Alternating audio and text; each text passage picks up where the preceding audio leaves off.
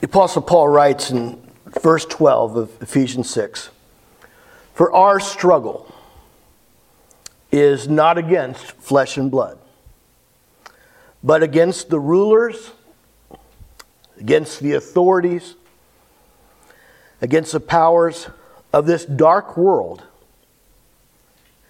and against the spiritual forces of evil in the heavenly places. Verse 16 In addition to all this, take up the shield of faith with which you can extinguish all the flaming arrows of the evil one. Here in this one singular verse, along with verse 16, we find that we have a lot that is arrayed against us uh, rulers, authorities, uh, powers of this dark world, the spiritual forces of evil. This is an unseen world that's out there, not in heaven where we seek to go one day, but in the area that the Apostle Paul simply calls the heavens. This area above our atmosphere, but yet not the heavenly throne of God Himself. Just these heavenly places where these supernatural beings exist some in alliance with God, the angels, like the angel Gabriel, the archangel, or we find there's this world of fallen angels that had the choice to be obedient, responsive to God, but yet, as Peter and Jude both indicate, they gave up this realm of being responsible to God. They did not want to follow his authority, and they were cast down. And one of them appears to be this one called Satan who's identified in verse 16, that was actually cast down to the earth. We find in John 8, verse 44, as we looked last week, that the devil was a liar from the beginning. And John, in his epistle, talks about Satan's work from the beginning. Uh, Satan is not a co equal with God. Uh, he had a start, he had free will, but he gave it up. And, but God allowed him to come to this earth. And we'll talk more about temptation today and its challenge and the role of Satan with it because Satan is alive and well among us, though we do not see him. Uh, we simply have to understand by faith because Jesus says he's real. Every other writer speaks to his reality, and we have to come to terms with it. Uh, we're looking in these lessons uh, at these themes uh, seeing an unseen world, God and Satan. We looked at uh, last week, Satan temptation. Today, we'll explore on the 12th of November angels and demons. How are we to understand these spiritual forces and how do they help us, at least as far as angels? And what are demons and are they at work today? Is there such a thing as demon possession? If there's not, how do we understand their role? Then we'll look at miracles and supernatural occurrences, uh, how we're to understand them if someone says they have one, or what are they in Scripture? And then finally, we'll look at the war that is already uh, won. But this morning we're going to look at Satan and temptation. Um, we don't know what Satan looks like.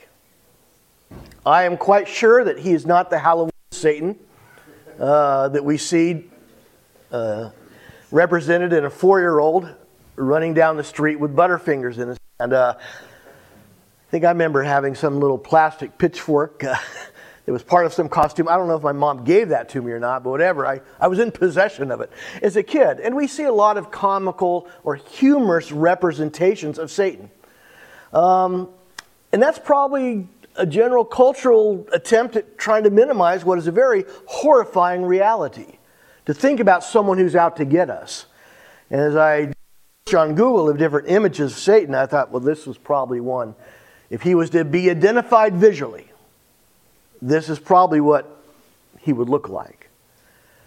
But yet, Satan is far too cunning to identify himself visually. It'd make it too easy if he came into the office place looking like this. You'd call 911 or you'd usher him out quite quickly. Our administration would be all over someone like this should they step onto our campus. So Satan will never appear as horrifying as he works. Uh, he will not be seen at all, but he will work within people. I remember Jesus said to Peter, Get thee behind me, Satan, as Peter was try, uh, trying to dissuade him from going to the cross. So Satan could work within someone, uh, he will work within you most often and within me by prompting us to go a direction, as we'll talk about this morning, in a way that uh, God does not want. So, we're going to see this morning uh, the answer to the evil one. He doesn't want his strategy exposed because Satan definitely does have a strategy. So, we want to see what it is, and then we want to see how to answer it. We're going to look at two primary themes this morning. Um, first of all, recognizing Satan recognizing what is happening when we're tempted. The second theme we'll look at this morning is resisting Satan. Uh, many times we go too quickly to the resisting part, but I think if we could see what is really going on behind temptation, that will give us a leg up on temptation. So recognize what is happening when tempted. We're going to look at the big picture of temptation and then we're going to do a close up. Uh, those are terms from the photography world. If someone's going to take a, a big picture, they're going to take what's called a panoramic shot. And you can just scan over the entire landscape and you'll get a panoramic view of what you're seeing. Maybe you're hiking in the Rockies and you see people that post a panoramic view. Then others a close up like on a beautiful flower. So we're going to do this same with temptation recognize what is happening when being tempted. First of all, we began this theme of understanding that there is a war between God and Satan. Look back to Revelation chapter 12, verse 7. Understand that what is going on in your life when you are tempted is much bigger than just you. There is a grand struggle, a cosmic battle, if you will, over you and the decisions that you and I make. And this is one of many places that highlights that. So understand you're part of something very big that is going on in your world and the world above this world, the heavens above. Uh, here, John writes as he receives a vision from God, verse 7, he says, And there was war in heaven. Michael and his angels fought against the dragon, and the dragon and his angels fought back but he was not strong enough, and they lost their place in heaven. Verse 9 the great dragon was hurled down, that ancient serpent, serpent, called the devil or Satan, who leads the whole world astray. He was hurled to the earth, and his angels with him. Verse 10 Then I heard a loud voice in heaven saying, Now have come the salvation and the power and the kingdom of our God and the authority of his Messiah. For the accuser of our brothers and sisters who accuses them before our God day and night has been hurled down. Verse 12 Therefore rejoice, excuse me, you heavens and you who dwell in them, but woe to the earth and the sea because the devil has gone down to you. Verse 17 Then the dragon was enraged against the woman and went off to make war against the rest of her offspring and those who keep God's commands and hold fast to their testimony about Jesus.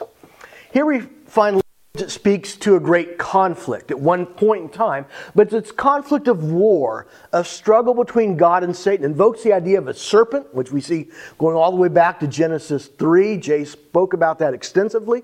Uh, we see this conflict, God and Satan, or the evil one, the tempter as he's called, but it's always war. That first verse, Ephesians chapter 6, for our struggle is not against flesh and blood but against the principalities and the powers of this dark age. And he goes on to identify Satan himself. And this is consistent within, with, uh, throughout Scripture. If we just had one verse that might be figurative or something like that, but it's always described as war or battle or struggle. Uh, Peter says in 1 Peter chapter 2 verse 11, abstain against fleshly lust which war against the soul. Uh, going back even to Ephesians 6, we're told on the full armor of God to try to extinguish the arrows of the evil one. So understand when you face a worker that you're having a great difficult time with, a great and difficult time, and they know how to push your buttons, and they will bring out language, and they will bring out feelings and emotions uh, that sometimes will want to be retaliatory, other times will uh, want to be uh, something vindictive, which basically is retaliatory, or something like that. Uh, when you're feeling that, what I just said or what I'm feeling about this person is awful, understand you're part of a war. It's not just you and your little struggle in the office place and your little address or mine. It is a war over what you're doing, your love, your devotion, your attention that's gone on for the ages. That went all the way back to the Garden of Eden. And it's just happening in your life at this point in time. So there is a war that we're engaged in. That's part of the big picture since the beginning of time. Uh, there's a battle over your devotion. You might say, well, what's the war about? Just as we struggle with what's going on in Israel and Gaza today, it's a lot of struggle over land and who belongs there and who has rights to live where they want to live and things like that. Well, the war with us is over our devotion to God. I want to think about these three scenes that we've seen before. These are the three big showdowns of Scripture. First, again, going back to what Jay's taught us, Genesis 3. One writer said about 15 minutes into the life of Adam and Eve, Satan appears. And he tempts God's first creation, Adam and the one he took from Adam's side, Eve. Goes right for him. And he goes right for their devotion. Satan says, Has God indeed said, You shall not eat of this tree? A war over God's truthfulness is right there in the first showdown of Scripture. The second major one, Job. God and Satan come right up to each other. And God asks Satan, What are you doing? And it says, Walking to and fro throughout the earth. But then God tells Job, or I'm sorry, God tells Satan, in fact, he asks him a question Have you seen my servant Job? There's none like him. That's basically faithful and godly. But yet, Satan comes back, hey, and essentially saying in paraphrase here, he's not serving you because he loves you, serving you because of what he gets out of it. You take everything from him, he's going to deny you. He's going to say he doesn't want anything to do with you. And God allows him to take everything from Job's life. A great test over who's true about why we serve God. And Job ends up being faithful and true though he's put through this great gauntlet. But it's a test over this allegiance and devotion when God takes this great gamble to give humanity free will. He didn't give it to the animals, but he gave it to us. Believing that we would choose him over evil. And what a great gamble that's been over time. But it's also been God's prize, value. I want you to think about a time that you've received, if you're a grandparent, a card from a grandchild. I love you, Grandma. Or maybe a loved one in your life at some point in time. You, you don't forget those messages where someone tells you they love you. Or maybe in marriage, someone says, I'll be with you and for the rest of my life, forsaking all others. There are not any more precious things than that, where someone says, I love you, I'll be devoted to you, I'll give myself to you, and I'll forsake all others. That's why marriage is so special, biblical marriage. Because it's a sign of devotion. Try to understand our God. That is what He is looking for. He has the power to just take anything He wants. But you cannot take love and let love still be love. You can't take love by gunpoint. But you think about the greatest commandment. When that lawyer comes to Jesus, what's the greatest commandment? Thou shalt love the Lord your God with all of your heart, all of your soul, and your mind. And then the second is, Thou shalt love your neighbor as yourself. Those are things that cannot be forced, but yet that's what God wants. And this great struggle of Satan is over that love that belongs to God that he so covets and desires and give it to Satan himself. Because Satan doesn't really think you're in this for love for God. He thinks you're in this for other reasons, that you have this good, protected life and, and you're on easy street because of God. And that's what he did with Job. He said, well, You got this hedge around him. He's comfortable. He's got a five car garage. He's got all these good things. He's got all the kids and all this, but you take those from him, he'll curse you to your face, Satan said. And God allowed that to be challenged. You think of the battle uh, in Matthew chapter 4 over Jesus himself and his humanity. Three times Satan goes directly at Jesus to try to get him to do something his father doesn't want him to do. Hey, take all these kingdoms of the earth, make this all yours, turn, turn these stones into bread. Defy God, defy him, defy him. And what is Jesus' answer to every one of them? It is written, it is written, it is written, you shall not do this. So think if, if Jesus went after, or Satan went after Jesus, he's gone after Job, he went after Adam and Eve, do you think he's not interested in you? But he is. If he'll go for the top, he'll go for all of us. Because that's the way to embarrass God. Or to show God this whole business of free will should never have been given to us. Because look what we've done with it. So that's the big picture. That's the panoramic view. That's what's going on when you're being tempted. Understand you're part of a big struggle. But yet your temptation on a Thursday night is very important still. It's critical because both God and Satan are watching over what you're going to do. Understand also what is going on as we take the close up now. We looked at the big picture of a war between God and Satan, a battle over your devotion. Here's the close up. What exactly are you being tempted to do? Look over at Ephesians chapter 4, verse 32. Again, we have to understand what temptation is. Sometimes we take it lightly. Uh, there was a singing group in the 70s called the Temptations. Wonderful songs, but we're, we're very casual with the word temptation. Uh, I think there's a TV show out, I don't want to watch it, haven't seen it, called Temptation Island. Uh, boy, how comfortable are we uh, with this problem of temptation? Uh, we use it freely. Uh, I'm tempted to eat that, and, and, I, and, that's all right, I guess. But when it comes to sin and what God wants and what Satan wants, temptation is deadly serious business over the struggle. So, again, the more we understand it, the better. Here's what fundamentally temptation is the opposite of what God wants is made attractive. Let me just say this again. The essence of temptation is this the opposite of what God wants is made really attractive. You think back to the Garden of Eden, and that's exactly what Satan did with the fruit from the tree of life. God's holding something back. He knows of the day that you'll eat of it, Satan says. You'll become like him, and all of a sudden, a fruit that probably was not that attractive at all becomes extremely attractive because Satan makes it appear to Adam and Eve like something is being held back from them. And as Jay so well navigated, Eve is deceived by that. Adam just bumbles along and says, I'll do it.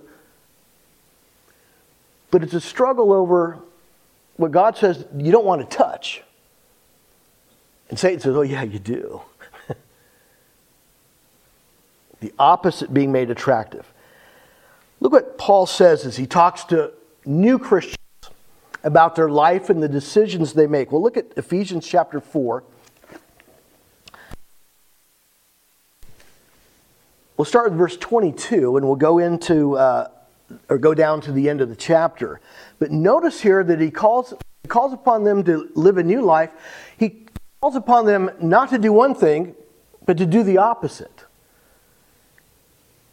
starting with verse 22, he says, You were taught with regard to your former way of life to put off your old self, which is corrupted by its deceitful desires, and to be made new in the attitude of your minds, and put on the new self created to be like God in true righteousness and holiness. Verse 25 now, notice the contrast of choices. Verse 25.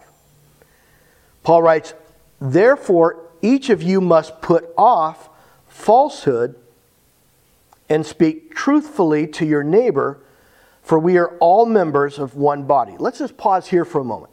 He takes up one, one thread of sin falsehood. He says, You must put it off and instead put, uh, speak truthfully to your neighbor, for we are all members of one body.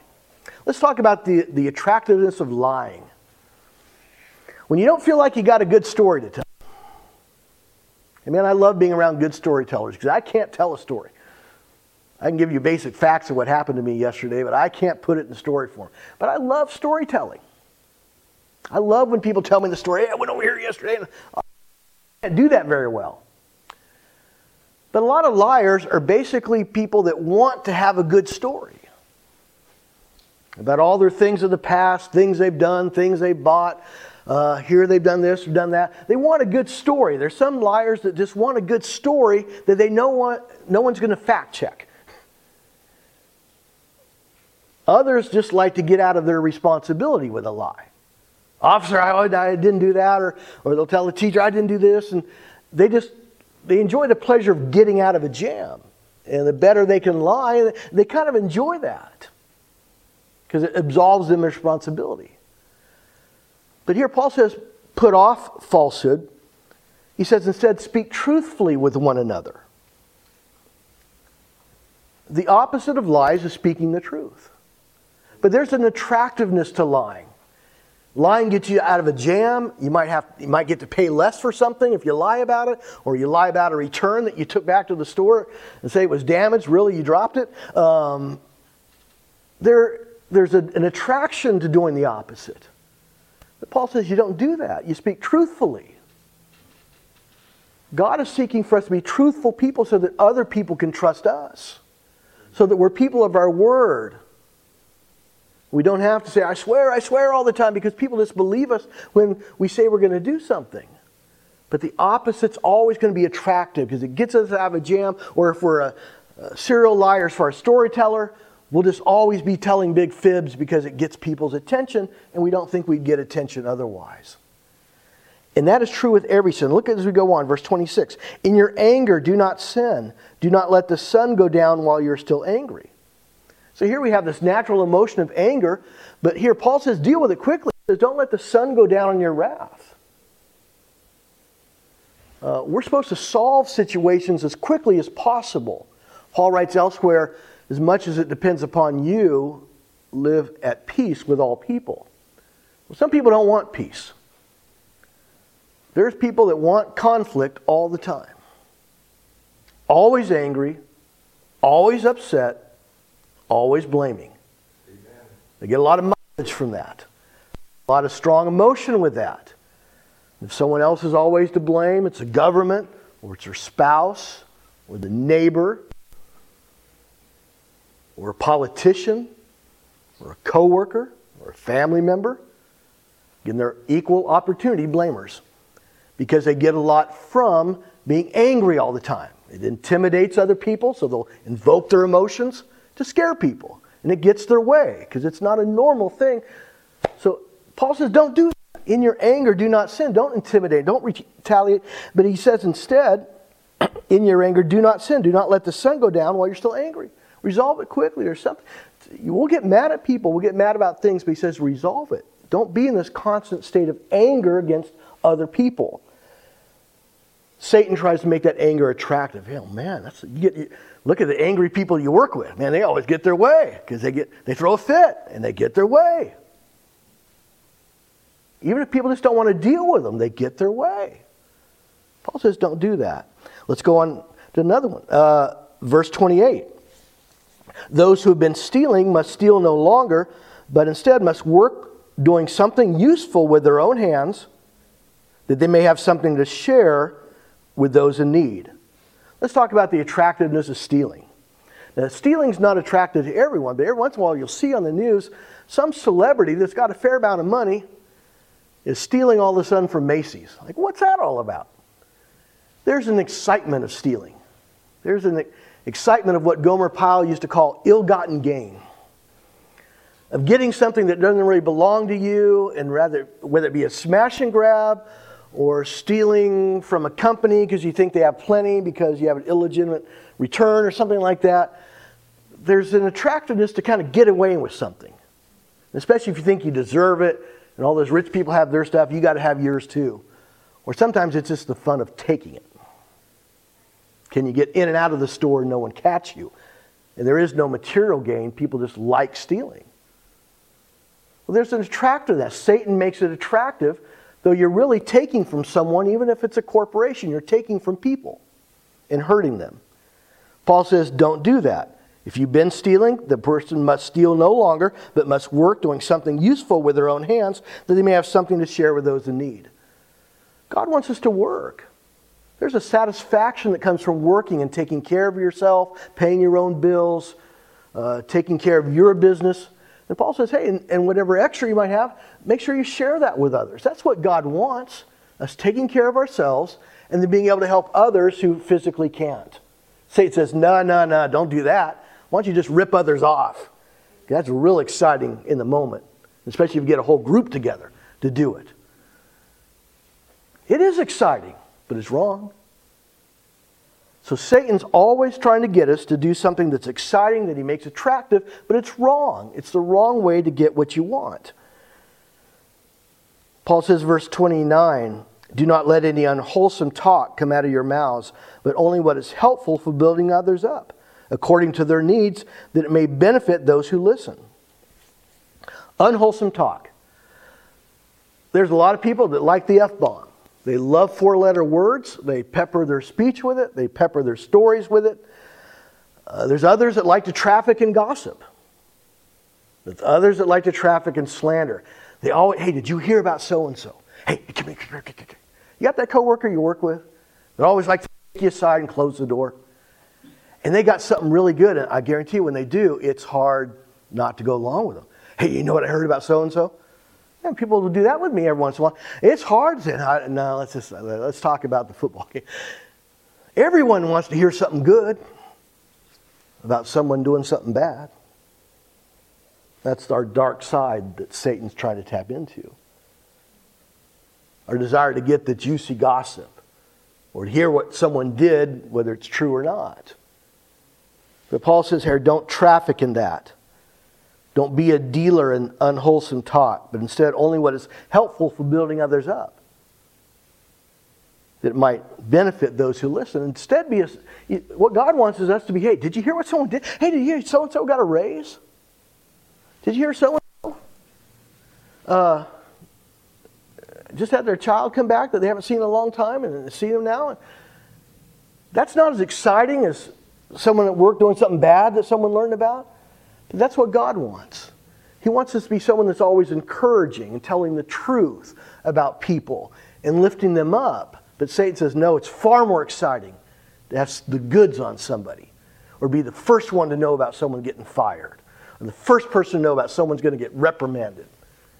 That's what Satan wants. He wants you traveling in the dark side of everything that's good that God wants you to do. So the opposite's always going to be made attractive. The opposite's always going to be made attractive. And these other verses kind of go along with that to support it. And fourth, as far as recognizing what is happening when we're tempted, desire and hate collide. It's not that everybody's bad. But here's what Satan is doing. First of all, the book of James, chapter 1. James is tapping into our natural desires, but he's twisting them we have natural sexual desires. God says, I want you to express that in marriage. Satan says, no, no, no, no. There's a lot of other ways you could do that. And he wants to make those other ways be real attractive. Notice how James describes this in verse 13. When tempted, no one should say, God is tempting me. For God cannot tempt anyone by evil, nor does he tempt anyone. Verse 14. But each of you is tempted when you are dragged away by your own evil desire and enticed. Then, after desire has conceived, it gives birth to sin, and sin, when it is full grown, gives birth to death. What Satan is doing is he's prompting you with something attractive and sinful. And he wants you to go into that. There's a See's Candy close to where I live. It's in Burlingame Plaza. Do you know the chocolate for See's Candy is also made in our area? You ever smell it?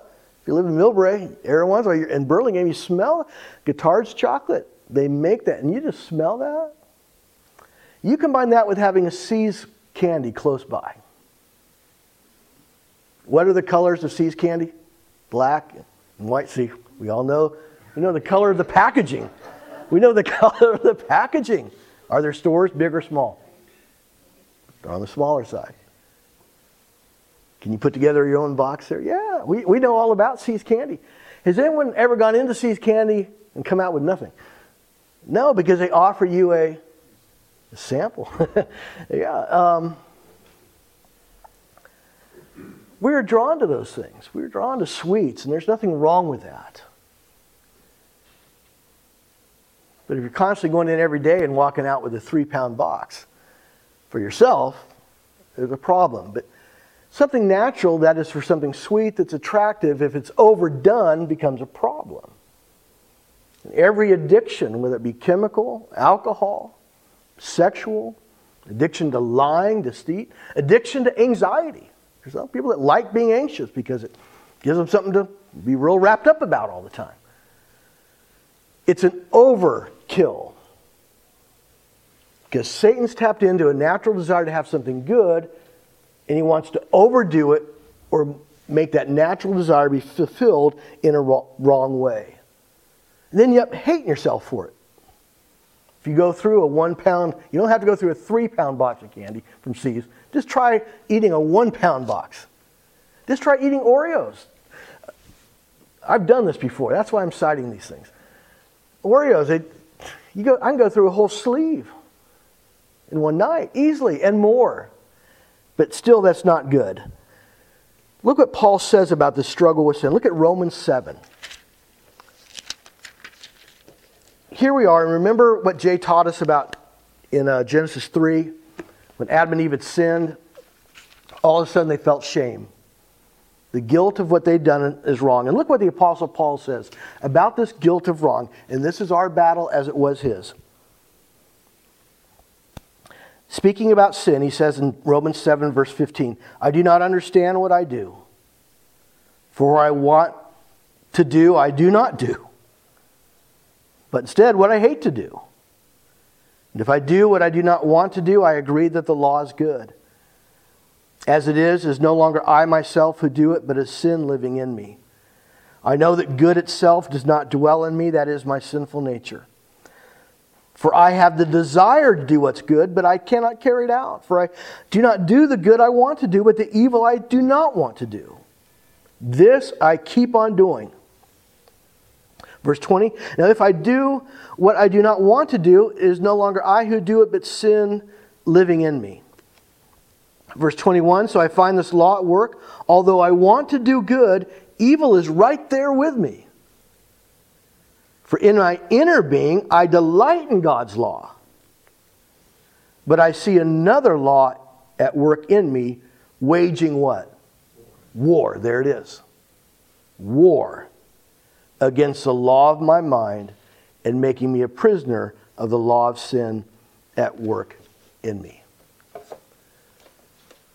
This is the struggle of temptation. Bad people aren't tempted. The Hitlers of the world aren't tempted, they just do it. From a seared conscience, they don't care anymore. They've disconnected their conscience. But when you feel bad about something you've done that's wrong, that's because your conscience is still alive and acting, and what God gave you is tipping you off that you just did something that God doesn't want. Or you came real close or something like that. Again, being tempted is not wrong, it's giving into it. Being tempted is natural, and if you give into though and you feel this sense of guilt and shame, I shouldn't have said that, or I shouldn't have gone there, or I wish I hadn't unloaded all these emotions, or whatever it is. You feel bad later, that's the, you have this desire to do wrong at times, but then we hate ourselves when we do it. That is our struggle. So, part of our challenge simply to recognize what's going on. A big picture God and Satan warring, battle of our devotion. The small picture is the opposites being made attractive, and there's going to always be the struggle where we do things we don't want to do or we know we shouldn't do. And that's just a reality of temptation. Well, what's the response now? Last few moments, I want to talk about well, what do we do about this? Resist temptation in effective ways. How are we going to do this? Take on such an overwhelming challenge against us. Number one, determined to resist. Look what James says in chapter 4. Right after he described in verse or chapter 1 about we're drawn away by our own desires and we're tempted, Satan prompts us, and then our desires kick in and we follow. James also says this.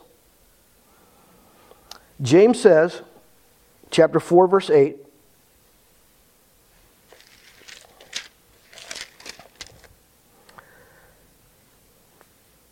verse 7 beginning, then we'll look at verse 8. James says, verse 7 Submit yourselves then to God. Resist the devil, and he will what? Flee from you. He'll run. Okay, there we have an answer here to this problem. Resist the devil, and he will flee from you. Okay, you might say, okay, I know this. Mark Twain said one time, I can resist everything but temptation. Uh, this is easier said than done, I think, when we first look at it. Resisting temptation.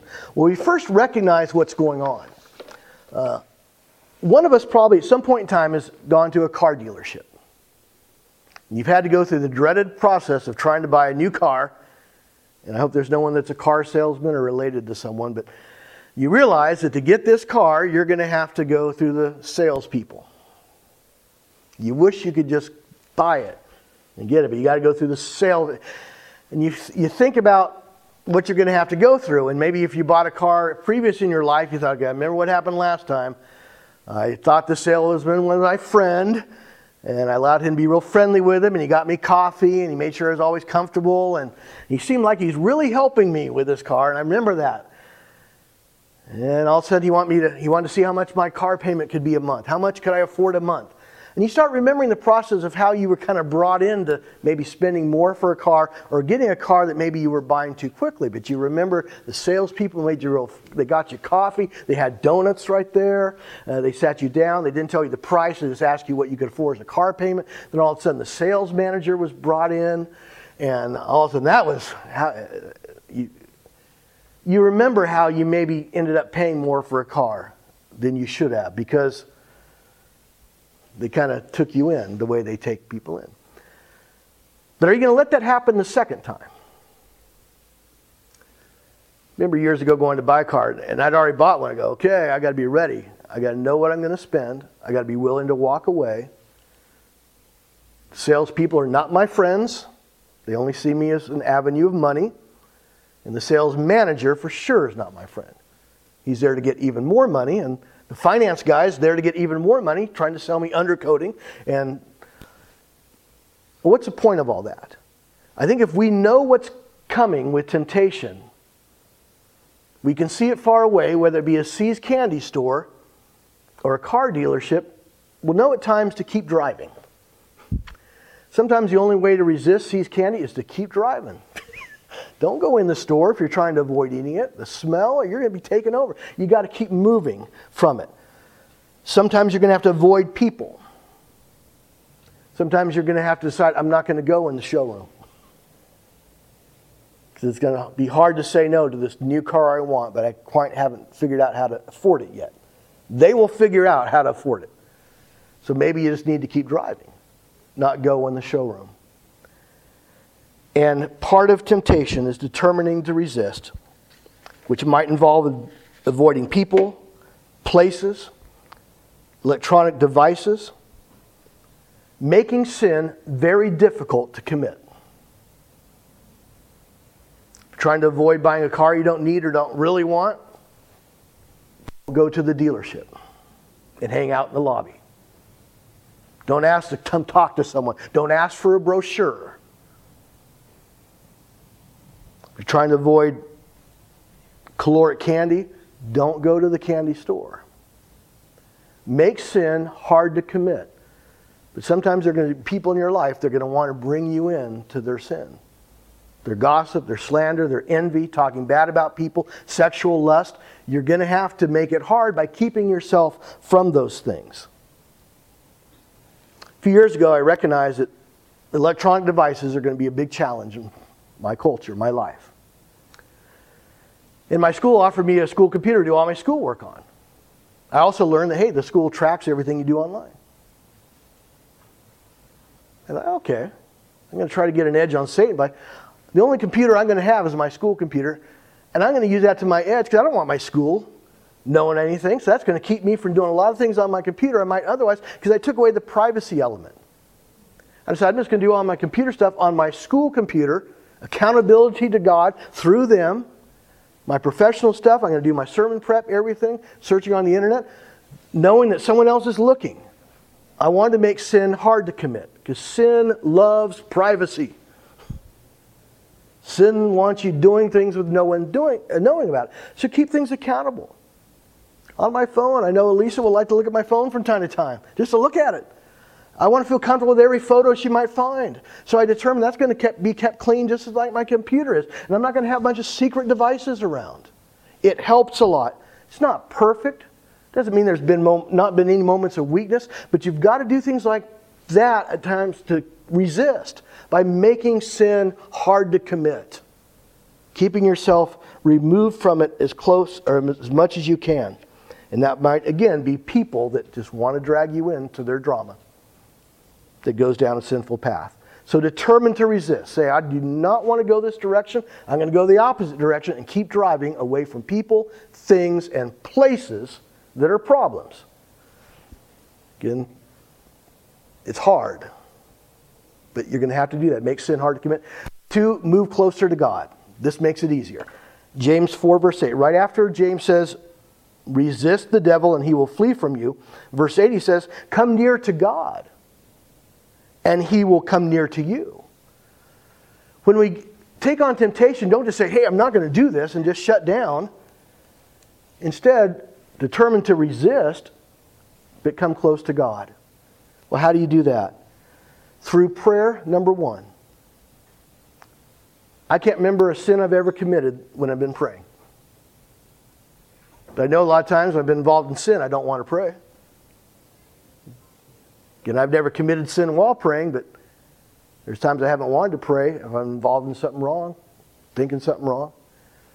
But constantly staying in contact with God through prayer, uh, through His Word, uh, these assemblies, engaging in these songs, always will keep you close to God, where Satan is not going to be that attractive as it would be otherwise.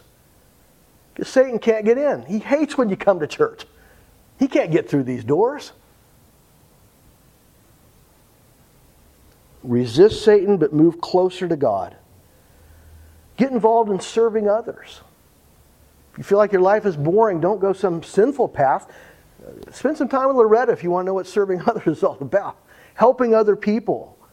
Satan can't get into the lives of someone that's so busy helping other people, they don't have time to go to the dark side of town, figuratively or literally, because they're satisfied, they're happy, because they're really making a difference in the life of someone else. The people that helped Lindsay the other day move, and there's more than one here. It's hard to sin when you know you're helping someone's life that desperately needs it and doing difficult things. Sin just can't get in. But if your life is full of those things, helping, serving, blessing, encouraging, Satan keeps finding locked doors in your life. He keeps trying to get in in the old ways, but they're locked because you kept them locked by good things. So move closer to God. And finally, as we close this morning, look for the way of escape. 1 Corinthians chapter 10, our last verse. Paul writes to the Corinthians who struggled mightily with sin. He says in verse 13, No temptation has overtaken you except what is common to all of us. God is faithful. He will not let you be tempted beyond what you can bear. But when you are tempted, He will also provide a way out so that you can endure it. Always look for the escape. Paul says God's going to provide it. Sometimes it's hitting the gas pedal of your car and driving past the place you want to spend time with that's not good for you. Sometimes it's closing the door or saying goodbye to someone who keeps wanting draw you into their sinful stuff. Say, I'm sorry, I don't have time. you walk away. You drive away, you walk away. Sometimes you have to scroll away. When something comes up, you keep scrolling. Or sometimes you've got to run. Remember in Genesis 39 when Potiphar's wife was tempting Joseph? Grabbed his garment, hey, come into my room. What did he do? Did he sit down in the with her? Hey, what's all this? What's, what's all this private stuff in your room all about? Let, us talk. Do you need to talk to me about something? What did he do? He just ran. He left his garment in her hand. He just got out of there. Sometimes you're going to have to run from things because the temptation is so fierce. You might be thinking, as I've thought, even preparing this lesson, I've fallen many times, though. Paul, after he described his battle in Romans 7, he says, verse 24, What a wretched man I am. And haven't we felt wretched at times for things we've seen, things we've done, things we've thought, things we let come out? He says, Who will rescue me from this body of death? Romans 7 24. Verse 25. Thanks be to God who delivers me through Jesus Christ our Lord. Our challenge is to resist, move closer to God, look for ways of escape. But there will be times we fail. John says if a person says they have not sinned, they make God out to be a liar. But we will win this great struggle ultimately, not because of perfection or getting to a point where, hey, I'm not sinning anymore. But we trust in the grace of God through His Son Jesus. So at times when we fail to do the things we've talked about today, the blood of Jesus comes in as we confess those sins and cleanses us from us, the sins, and cleanses us from all unrighteousness. And God makes us continually pure through the blood of His Son Jesus. And those that understand this deep cleansing are those that constantly fight temptation. They don't want to crucify the Son of God all over again. And they want to continue to work to get out of the sinning business and not make a career out of it. And sin becomes more and more minimal in their life than dominating because they trust in Jesus Christ to forgive them. And how could they do this against the Son of God who loves them so much? We're going to sing a song in just a moment Victory in Jesus. Come on up, Austin. We're going to sing this together. Paul said, Thanks be to God who gives us the victory through Jesus Christ. As you leave here today, I want you to think about all the times you've stumbled or fallen. God knows that. He knows my stumblings, He knows my failings.